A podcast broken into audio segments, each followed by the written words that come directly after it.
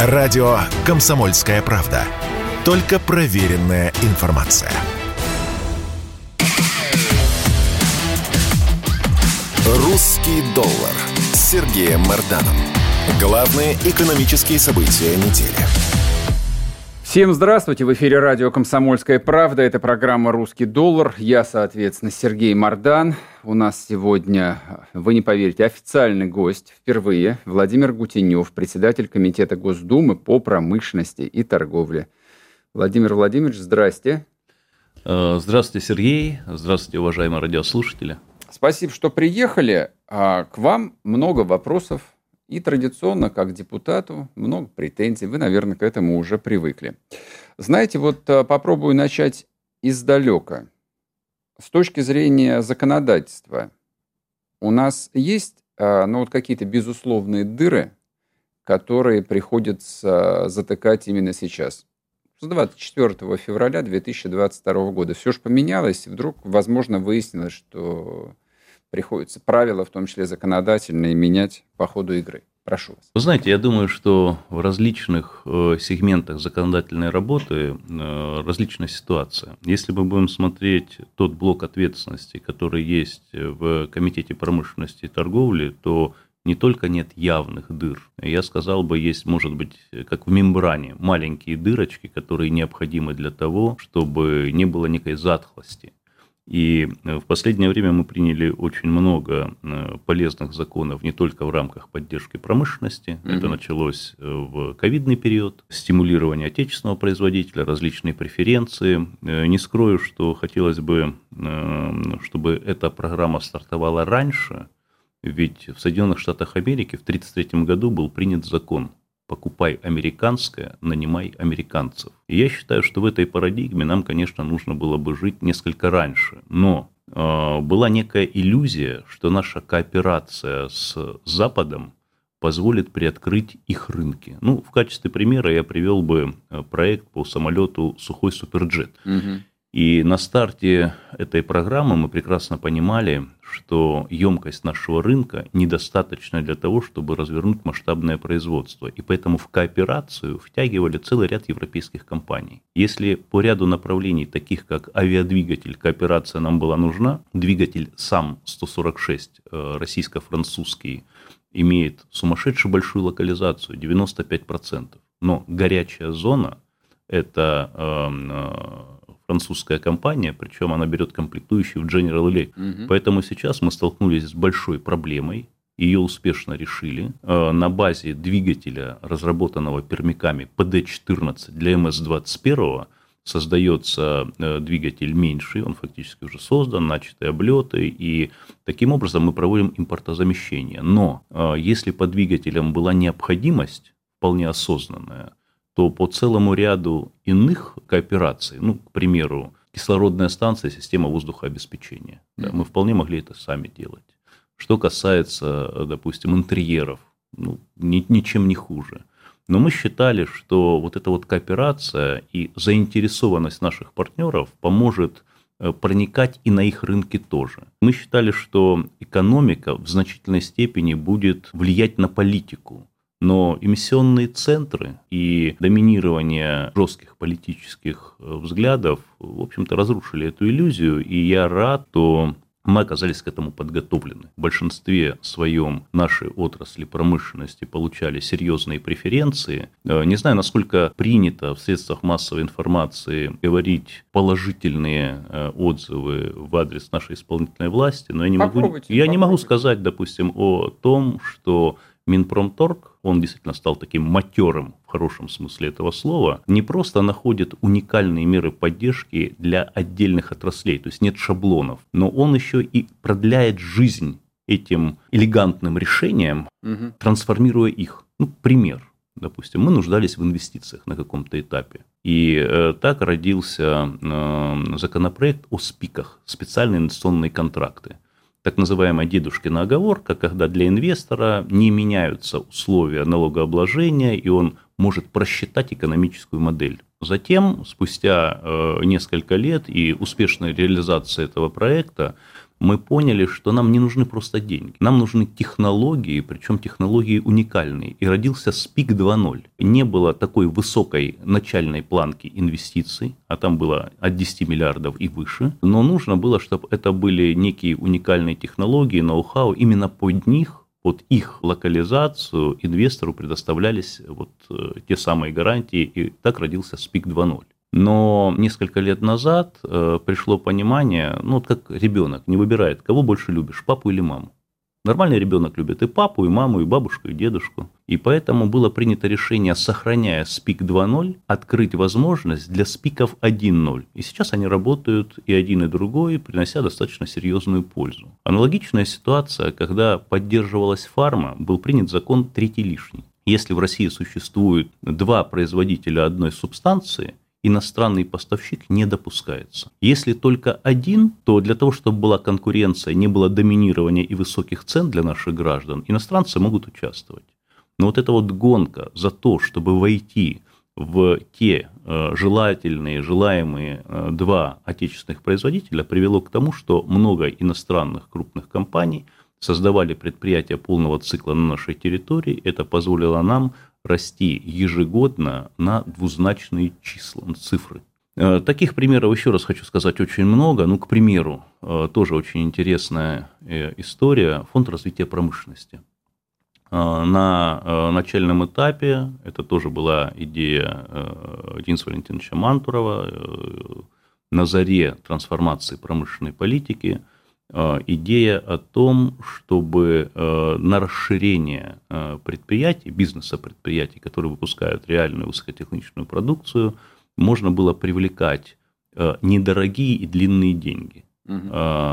до 500 миллионов рублей на 5 лет под 5% годовых. Затем, когда начался процесс диверсификации, они трансформировали под Э, те проекты, где наряду с частным бизнесом участвовали предприятия УПК, и первые три года э, вот под эти проекты давали под 1% годовых.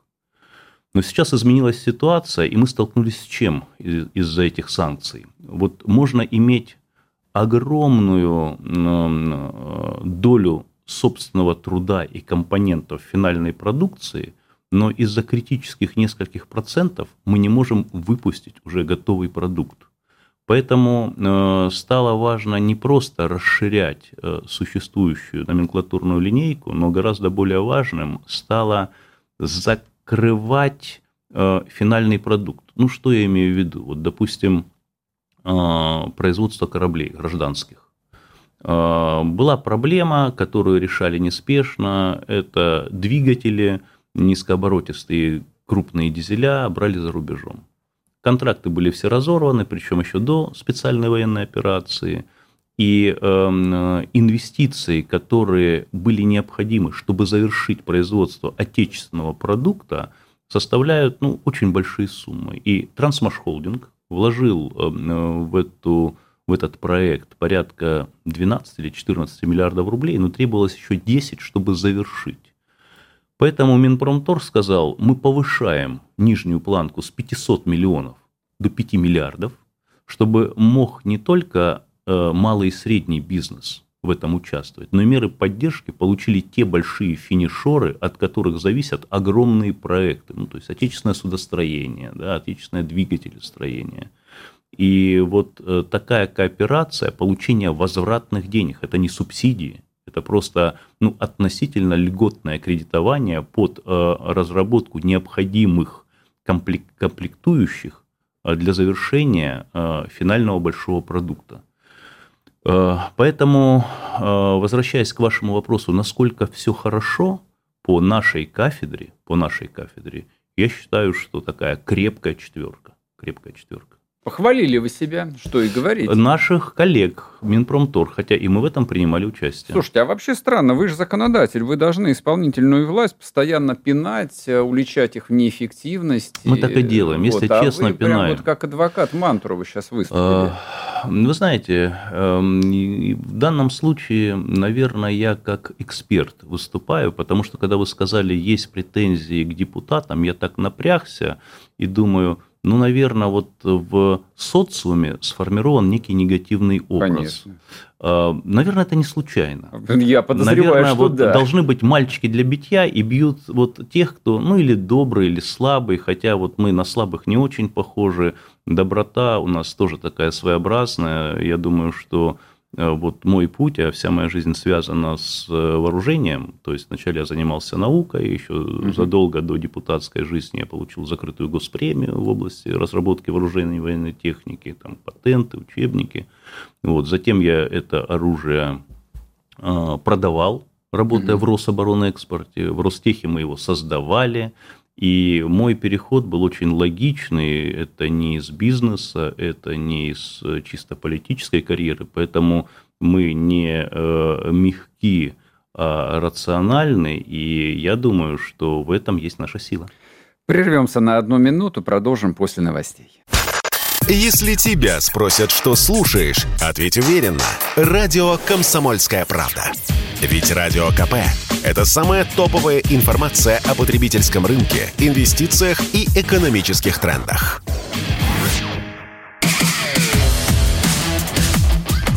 «Русский доллар» с Сергеем Марданом. Главные экономические события недели.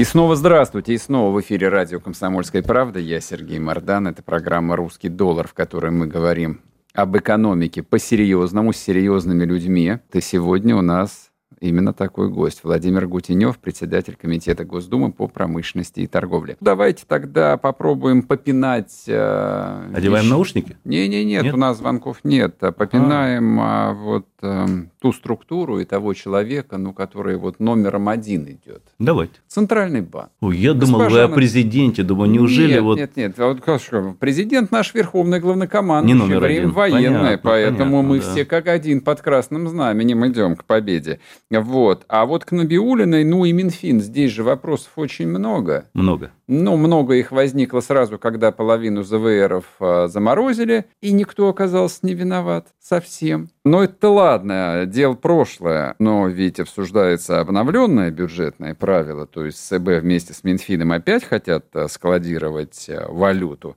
Непонятно только какую, непонятно где и почему не происходит никакое обсуждение. Я тоже вот хоть убейте, понять не могу необучаемые? Ох, какой вопрос непростой-то и многослойный. Э, вы знаете, для того, чтобы получить э, такой же многослойный ответ, надо было меня перед эфиром угощать не латте. Вот явно, да, вот чем-то более крепким. Я имею в виду американо. А, но если серьезно, то я глубоко уважаю Эльвиру Сахибзадовну как э, цельного человека, который отстаивает свои убеждения. И когда она возглавляла стратегический комитет Ростеха, когда он был только организован, именно с ней утверждались стратегии холдингов. И, наверное, вот там кроются корни моего глубокого уважения к ней как к человеку, как к личности. Но Многие ее взгляды я не разделяю, и мы порой находимся в диалоге, э, критическом диалоге. Э, Еще лет пять назад, э, когда мы соприкоснулись с первыми санкциями, я предлагал рассмотреть возможности использования и создания отечественной криптовалюты, криптовалюты, так называемого стейблкоина, который имел бы обеспечение в виде реальных активов. Э, я не вполне понимаю заявление э, и Центробанка, и Минфина, когда на предложение увеличить эм, в золотовалютных резервах долю золота, э, мы получаем отрицательный ответ, а порой мы слышим странный тезис, что золото слаболиквидный товар.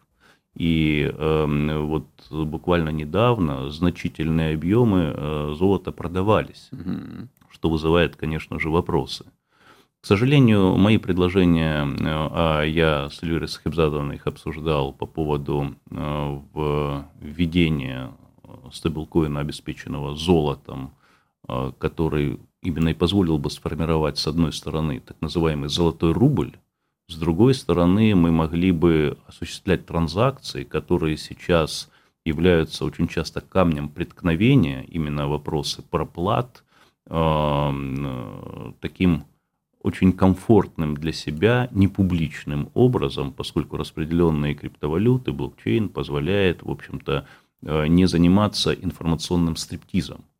Э, эта идея, к сожалению, не прошла. Позвольте я уточню, да. потому что наши слушатели не поймут э, ваших иносказаний. Это означает, что технология блокчейн позволяет э, финансовую проводку сделать невидимой да, для да, финансовой да. разведки США, например. И не только США, для и всех не, да, недоброжелателей США, нашей да. страны, которых, да, для всех врагов, которых, которых много. Еще. Это хорошо. Если ты не имеешь врагов, значит ты слабый. Угу. И по, эм, как это сказать надо смотреть не на свои мышцы, а на мышцы своих врагов. И если они большие, значит и ты большой. Поэтому ничего страшного, вызовы, которые мы преодолеем. Но вот возвращаясь к вашему вопросу э, по поводу бюджетного правила, бюджетного правила 2.0, которое нам сейчас предлагает Минфин и Центробанк, здесь у меня, конечно же, э, мнение весьма и весьма негативное по данной инициативе. Я пытаюсь понять, почему она рождается. Вот вы говорите, необучаемые, Э, возможно, зрелые люди, когда вся твоя жизнь посвящена какой-то одной научной школе и одним подходам, вот э, ты читал Стиглица, да, там, ты э, сторонник э, таргетирования э, и считаешь, что основная задача ЦБ – это борьба с инфляцией, а не содействие развитию национальной экономики, то, конечно же, э, если ты долгие годы жил в этой парадигме – Вначале э, писал э, тезисы на конференции, э, консультировал своих аспирантов или докторантов. Очень сложно поменять ту инерцию и тот вектор движения, которому посвящена твоя жизнь. Возможно, здесь есть другие мотивы, такие как влияние, властное влияние. И я в свое время тоже задавался вопросом, но почему мы каждый раз формируя бюджет, отталкиваемся от прогнозных планов Минэка, которые никогда не совпадают с реалиями. Почему всегда занижен курс рубля? Ну, наверное, для того, чтобы получить внеплановые доходы и иметь возможность их распределять, и возможность Очевидно. стерилизации этих доходов, создания резервов. В чем-то могу согласиться, это касалось прошлого периода – когда не всегда эффективное использование достаточно легких денег из-за хорошей конъюнктуры приводило к такой расхлябанности, и э, ресурсы можно было бы, конечно, тратить более рационально. То есть э, необходим э, достаточно жесткий контроль над использованием тех профицитных бюджетных доходов, которые мы имели. Но растоптанное в пыль международное право говорит о том, что сейчас накапливать в тех активах, неважно, идет ли речь о там, резервных валютах, долларах, евро, там, я не знаю, там, иенах, франках, э, мы увидели, что изъять эти деньги не стоит ничего. Сейчас же э, Центробанк ведет речь и Минфин о том, что давайте вкладывать в дружественные валюты. Я не знаю таких валют. Какие валюты у нас дружественные? Китайский юань, индийская рупия. Но их банки также боятся вторичных санкций, и даже в рамках военно-технического сотрудничества у нас существуют определенные проблемы при осуществлении проводок. Более того, мы видим, что э, сумасшедшая эмиссия как в Америке и Евросоюзе, так и в других странах приводит к очень серьезной инфляции. И накопление в какой бы то ни было валюте резервов, угу. оно чревато потерями. Э, тем более, что э, каждая из стран э, развивающихся, динамично развивающихся, Индия, Китай, они намеренно ослабляют свою валюту по отношению к доллару. Если мы посмотрим длинный временной лаг, мы увидим, что мягкое, но скольжение вниз, против чего всегда боролись американцы. Они заставляли переукрепить свою валюту Китай, говорили, юань должен стоить дороже, но Китай мудро понимал, что повторить трек Японии, которую Америка остановила, именно усилив иену в 70-е годы, от чего не может оправиться Япония до сих пор, попав в рецессию и находясь в ней долгие годы, это не китайский рецепт для Китая. Поэтому мое глубокое убеждение, что в нынешних условиях бюджетное правило 2.0, которое нам предлагают и навязывают, оно э, вредно для нашей экономики, и мы могли бы в досанкционный период пойти бы, конечно, по пути Китая. Это покупка, в том числе и зарубежных активов, это создание инфраструктуры не только своей, но и за рубежом, это э, портовое хозяйство, различные склады логистические, э, совместные производства. Сейчас по этому пути идти несколько рискованно, но мы с вами хорошо понимаем, что для того, чтобы выйти на внешние рынки с нашей продукцией, недостаточно иметь конкурентоспособную продукцию. Вот, на мой взгляд, существует три уровня э, выхода на зарубежные рынки. Первое, у тебя есть какой-то продукт, который эм, э, конкурентен на каком-то зарубежном объекте или рынке, ну, к примеру, строительство гидростанции или атомной станции за рубежом. И ты выпускаешь э, цемент хороший, дешевый и логистически удачно расположенный. Велика вероятность, что тебя возьмут, а могут и не взять. Потому что э, основной э, э, интегратор может быть заинтересован в обеспечении заказами своих партнеров. И поэтому для нас безумно ценен Росатом, который комплексно заходит на внешние рынки – очень часто оставаясь собственником объекта, отбивая свои затраты за счет тарифа, продавая электроэнергию на этих рынках. И у него есть возможность комплектовать поставщиков по своему выбору. Угу. И, конечно же, он тогда может затягивать тех российских поставщиков, которые напрямую не входят в его контур управления, но которые представляют российский бизнес. И, на мой взгляд, это второй уровень более высокий уровень вхождения на внешние рынки. Но нам надо стремиться к третьему уровню, когда мы являемся инвестором в рамках межгосударственных сообщений по возведению каких-то крупных объектов. Мы даем деньги крупной корпорации или крупному угу. подрядчику, который формирует юбку поставщиков, и тогда мы входим на рынок в долгую, инвестируя свои деньги, которые только повышают свою капитализацию во времени. И вот те огромные ресурсы, тот огромный профицит бюджета, а речь идет именно об этом, э, нуждается, с одной стороны, в стерилизации, другой в правильном размещении. Но я думаю, об этом можно поговорить чуть позже. Да, прервемся еще на одну минутку, вернемся и продолжим тогда. Радио «Комсомольская правда». Мы быстрее телеграм-каналов.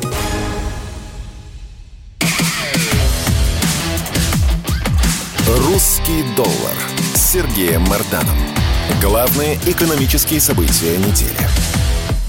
И снова здравствуйте, и снова в эфире радио «Комсомольская правда», программа «Русский доллар». Владимир Гутенев, председатель Комитета Госдумы по промышленности и торговле, вы объяснили политику Набиулиной, очень корректно, конечно, вот даю вам должное, и тут же предложили, так сказать, альтернативное решение, как могло быть. А вот как вам такая версия? Может быть, дело не в том, а, какой научной школы придерживается та же Эльвира Сахибзадовна и все Министерство финансов, вот, а в том, что никто ни в чем не виноват у нас в стране никогда. Это касается не только, кстати, Минфина.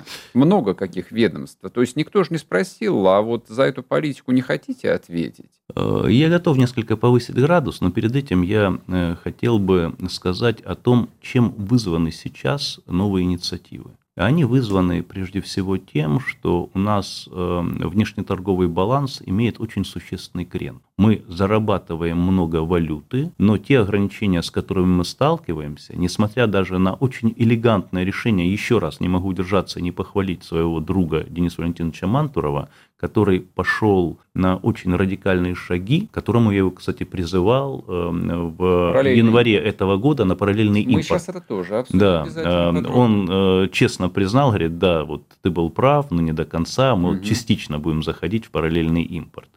Но даже это не позволяет нам иметь соответствующие объемы закупок, которые убрали бы тот навес из профицита валютного, с которым угу. мы сталкиваемся.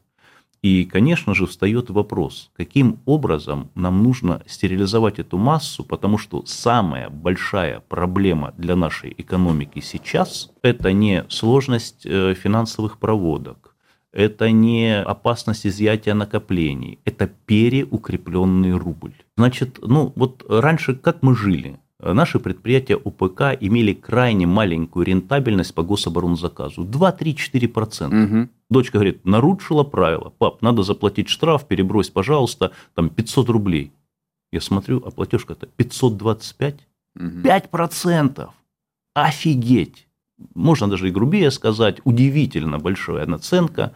Вот. Но оборонка компенсировала этим это только одним способом. Это участие в военно-техническом сотрудничестве ВТС, продажа оружия за рубеж, где рентабельность значительно больше. И за счет такого перекрестного финансирования обеспечивалась какая-то устойчивость. Угу. Устойчивость необходимая для постановки новых задач, НИРы, НИОКРы, перспективные какие-то исследования, тех перевооружения, хотя здесь субсидирование государства было определяющим. Сейчас даже по самым сладким зарубежным контрактам близко к нулю, а где-то может даже минус. За счет курса. Переукрепленный рубль. Раньше заключены были контракты, исходя из того, что даже мы планировали бюджет этого года 76-78 рублей за доллар. Угу. То есть сумасшедшая нехватка по контрактации причем совсем недавно была обязательная продажа 80% валютной выручки, потом снизили до 50%, но все равно ситуация не меняется, она может продлиться там несколько месяцев, полгода.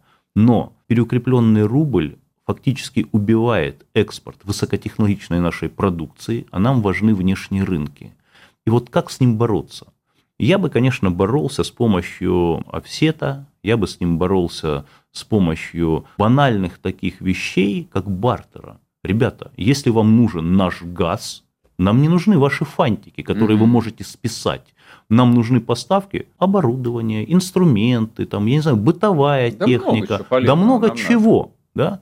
Мы же э, накапливаем как ГАПСЕК, да, причем не в виде материальных активов, слитков золота, мешочков бриллиантов, мы накапливаем в виде виртуальных записей, цифровых записей на счетах, которые также могут быть изъяты, как и изъяты были э, те накопления золотовалютные резервы, которые были размещены в зарубежных ценных бумагах угу. или на зарубежных счетах. Поэтому я считаю, что наиболее правильное было бы вложение, я об этом говорил не раз публично, это размещение э, тех профицитов, которые есть валютные – в изменении структуры и объемов госрезервов. Ну что может быть выгоднее, чем сейчас дать заказ нашим металлургам и купить швеллеры, балки, прокат? Мы сохраняем рабочие места, мы сохраняем возможность предприятий работать, и мы, накапливая резервы, которые при худшем раскладе, а его тоже нельзя исключать,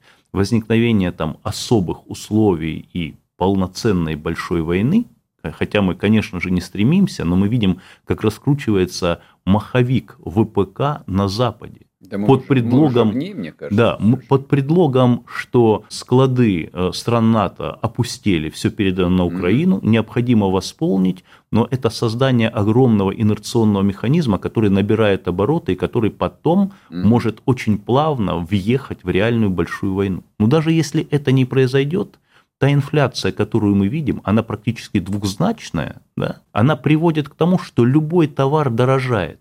Наши резервы, если они будут номинированы в любой валюте, инфляция минимум 10-12%, что по рупиям, что по юаням, что по доллару, что по евро.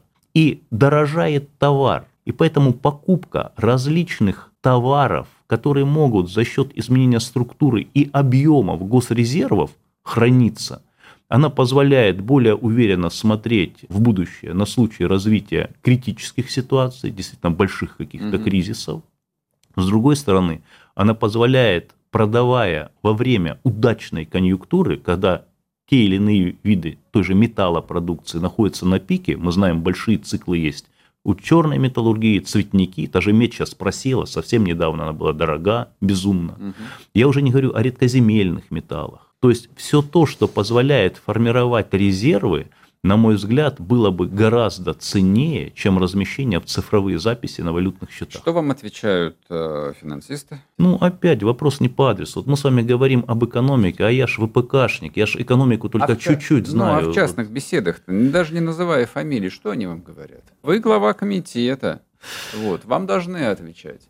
Вы знаете, есть диалог, причем где-то удается перевербовывать людей, которые работают в некой устоявшейся парадигме, но есть корпоративная солидарность и некая логика. Угу. Даже на уровне там, замминистра финансов. Признать э, ошибку нельзя. Э, вы знаете, но все равно есть корпоративная солидарность. Да, я понимаю. Вот есть, у меня тоже лично есть такое правило. Вот я вхожу во фракцию «Единая Россия», но я представитель ОНФ, я к сожалению, не член партии, да, но тем не менее я гораздо больше, чем наши э, и мои однопартийцы, привержен партийной дисциплине. Вот я считаю, что есть блок, в котором я разбираюсь. Это касается науки и образования, это касается промышленности, в какой-то степени экономики. И там я могу очень жестко отстаивать свое мнение, вплоть до ну, формирования какой-то своей позиции. Угу. Но во всем остальном я абсолютно доверяю своим коллегам, иначе я не должен быть во фракции. И если принято коллегиальное решение, я голосую так, как голосует фракция, не позволяя себе даже сомневаться. Э, считаю, что, э, наверное, некая общая позиция в исполнительной власти – это правильно. Должен быть диалог на уровне обсуждения решения, но если это решение принимается, э, обсуждать его после этого не стоит за пределами своей кафедры. Наверное, именно поэтому целый ряд решений стараются принимать согласованно, и в этом очень большая беда. Я считаю, что у каждого решения должен быть персональный ответственный. Вот вы в начале нашего диалога сказали, кто отвечает. Я считаю, что очень важно нам перейти к режиму рекомендаций.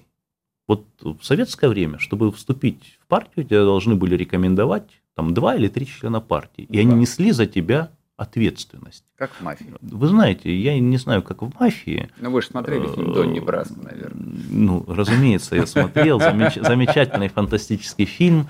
Но я все-таки хотел бы, чтобы у нас была система, схожая с системой в американской армии. Мне очень понравилась книга я сомневаюсь, что написал ее Колин Пауэлл на пути к американской мечте. Это первый американский четырехзвездный mm-hmm. генерал, который сделал потрясающую карьеру, который переступил через свои национальные и расовые особенности. То есть человек, который, воюя во Вьетнаме, будучи майором или подполковником, приезжая в Штаты, подвергался расовой сегрегации и не мог войти в Макдональдс, мог только, подъезжая на автомобиле, протянув несколько долларов, получить эту булочку. Тем не менее, он построил некий психологический забор, который позволил ему сделать карьеру. Вы помните и белый порошок, который он э, всячески демонстрировал в ООН, угу. обвиняя невинную страну. Так вот, он описывает очень интересную систему, которую, я считаю, стоило бы в какой-то степени воспроизвести. Для того, чтобы расти дальше по службе, каждый офицер ежегодно аттестуется своим начальником, угу. начальником своего начальника и следующим начальником. И они в своей рекомендации пишут, должен ли он расти вовремя, да, то есть вот каждые там 3 или 4 года он получает очередное звание. Должен ли расти быстрее или должен расти медленнее установленных сроков. Если несколько э, циклов он проходит медленнее, его увольняют. То есть mm-hmm. не каждый майор станет подполковником, не каждый подполковник станет полковником. Растут э, до высоких звезд только те, кто растет с опережением. Но субъективное мнение твоего начальника, угу. одного непосредственного, который может затаить злобу против тебя или может видеть в тебе некую угрозу собственной карьеры, не является определяющим. Но самое главное, тебя рекомендуют непосредственные руководители. И если они в тебе ошибаются, значит и они некомпетентны. Понятно. Но это вообще очень американский. Я смотрю, вы со мной не согласны. Взгляд нет, такой почему? строгий, как у учителя нет, в школе. Нет, нет, нет. Не уходите. Скоро вернемся. Владимир Гутенев с нами в студии, председатель комитета Госдумы по промышленности и торговле. Ох уж эта экономика 2022 года. У нас накопилось к ней очень много вопросов какой валюте хранить сбережения? Что будет с рублем через полгода? Почему доллар падает, а цены растут? Какими банковскими вкладами стоит воспользоваться? Есть ли будущее у криптовалюты в России? Ответы знают экономический обозреватель «Комсомольской правды» Евгений Беляков и главный редактор портала «Мои финансы РФ» Надежда Грошева. Слушайте каждую среду в 19.00 по московскому времени программу «Не лишние деньги». Всегда интересно, когда не просто неумозрительные какие-то деньги, да, а когда вот прям вот они есть. Вообще лучше, когда деньги есть. «Русский доллар» с Сергеем Марданом. Главные экономические события недели. И снова здравствуйте, и снова в эфире радио «Комсомольская правда», программа «Русский доллар». Кстати, подписывайтесь на телеграм-канал одноименный «Русский доллар». Владимир Гутенев с нами в студии. А давайте успеем поговорить с вами и про сталинскую систему. Тут вы найдете угу, много угу, поклонников угу. отца народа, и меня в том числе.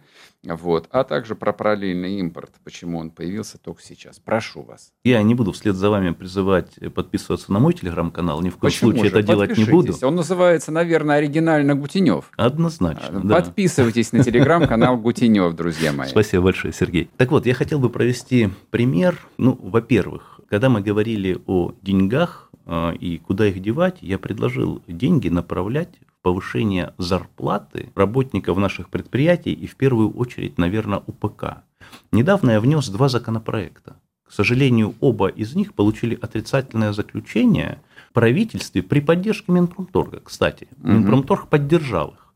Первое касалось э, изменения формулы цены не буду погружаться, чтобы радиослушатели э, не э, запутались в дебрях, но речь идет о том, что необходимо сейчас увеличить доходы ОПК по гособоронзаказу, чтобы можно было увеличить зарплату, формировать перспективные исследования. А второе, изменить ситуацию, которая, на мой взгляд, ужасающая, при которой зарплата в ОПК очень часто ниже, чем средняя по региону.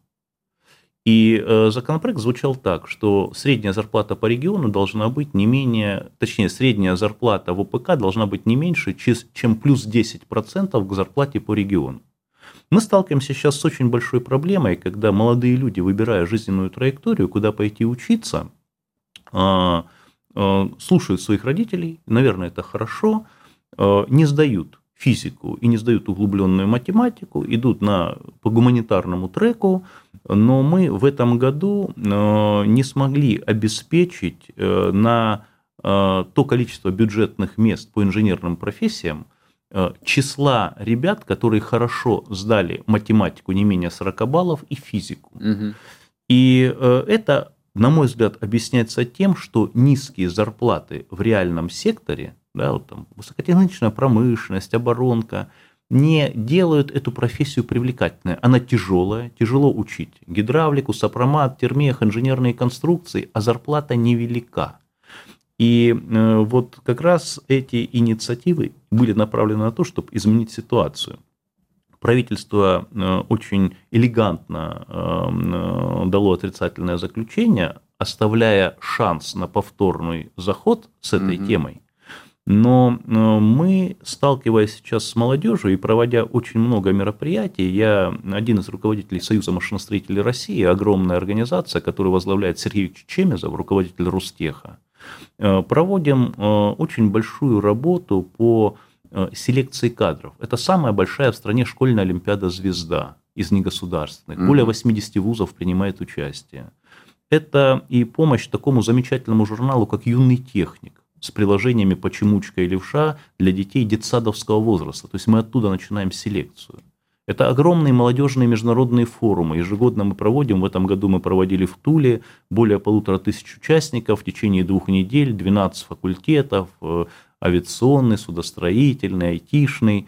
Э, так вот, э, возвращаясь к советскому опыту, мы на одном из первых наших форумов, проводим уже более 10 лет, пригласили замечательных корейских специалистов, которые преподавали нам ТРИЗу – теория решения изобретательских задач.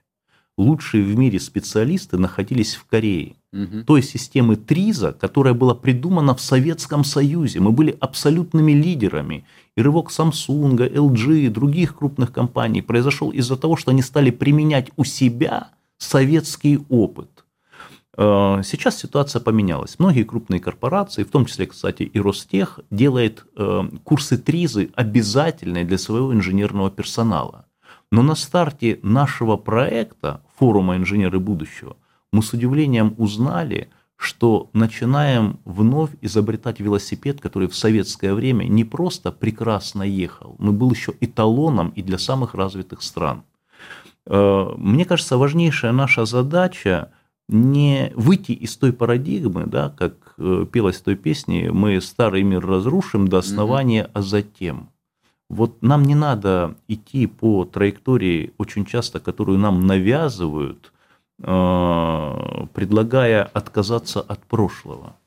Эм, я с удовлетворением вижу, как в странах Европы чтят и э, душегубов и э, злодеев, которые для э, страны э, делали много полезного, которые имеют э, широкую палитру черно-белых цветов, да, а не 50 или сколько там оттенков серого. Яркие личности, ну, мы возьмем, допустим, того же Наполеона – Э, и этот корсиканец э, дал очень стройную юридическую систему, да, там наполеоновские кодексы, которые э, в том числе помогали им и в колониальной политике, ведь французское право наряду с английским правом оказывало очень сильное влияние на экономическое развитие многих стран. Я понял, к чему вы клоните. В этом смысле ваша аналогия вот на 100% соответствует моей. Я тоже некоторое время назад сказал, что Наполеон для Франции то же самое, что Сталин для России сделал вот при всей неоднозначности фигур. Я почему вас прервал? Потому что время остается мало, а да, мне хотелось понимаю, бы с вами поговорить... Э, Приглашайте, про... поговорим на разные темы. Хорошо, хорошо. Про параллельный импорт. Так а что, значит, Мантуров признал, что вот эта вот идея авторизованными всякими производителями не была не вполне удачна или как? Нет, на том этапе она была абсолютно правильной, и мы рассчитывали на то, что именно э, параллельный импорт позволит, позволит привлечь больше инвестиций. Но меня э, и в то время напрягали три большие проблемы параллельного импорта. Это дискриминации. Угу. Дискриминации нас по цене. Э, очень часто можно было увидеть, что тот или иной фармпрепарат в Европе в розницу ты мог приобрести дешевле, чем у нас при оптовых закупках. И это не коррупция власти, это политика производителя. Мы в другой стране купить не могли. То есть мы не могли сделать продажу после первичной продажи в какой-то другой стране. Что такое вот параллельный импорт, чтобы было понятно? Это Э, система исчерпания интеллектуальных прав. Она бывает национальная, региональная и международная. Ну, как правило, это там условно там национальная и международная. И вот при международной системе ты можешь после первой продажи в любой стране приобретать там товар и вывозить к себе. Национальная, то есть производитель имеет уникальное право, на чтобы территорию. на твоей территории была первая продажа, и в другой стране ты купить угу. не можешь. Приезжаешь ты в Турцию, заходишь в салон Мерседеса, Форда, Volkswagen, и хочешь купить тормозные колодки, которые в три раза дешевле, чем в России, думая, что я приду на сервис, отдам колодочки и заплачу только работу. А, когда ты приходишь, даешь эти тормозные колодки, тебе говорят, извините, куплено не в России, да, они оригинальные, да, они нормальные, но вот параллельного импорта нет. И э, мы подвергались дискриминации не только по цене, но и по ассортименту, но самое главное это по качеству. Угу. И когда э, швейцарский линд, купленный в Европе, отличается по вкусу, при той же упаковке, угу. при тех же параметрах от линда, который изготовлен для Казахстана, России и Украины, э, когда стиральный порошок, изготовленный там известной немецкой компанией, по-разному стирает, его разный объем нужен – для российского потребителя и для европейского это еще пол проблемы. А вот когда фармпрепараты имеют разницу не только в цене, но и некоторые недекларированные возможности, которые, я думаю, с учетом недружественной позиции, э, не всегда нами могут быть считаны в рамках лабораторных исследований. И поэтому я давно предлагал э, перейти на э, международную систему исчерпания прав, угу. легализовав параллельный импорт. С Денисом Валентиновичем мы всячески спорили. Последний раз наш спор был в начале января на Гайдаровском форуме. Ага. Он приводил свои аргументы, я свои.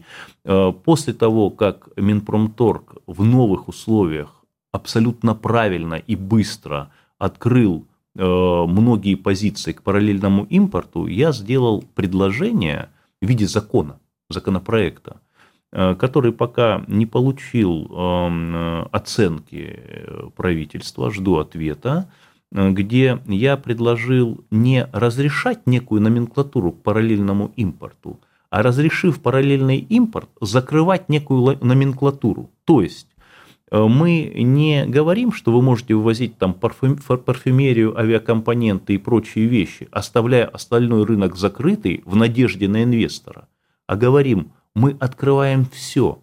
Но если приходит какой-то инвестор и говорит, я готов здесь локализовать и производить, тогда мы эту зону закрываем для него. То есть сделать несколько зеркальную ситуацию. Логично. И?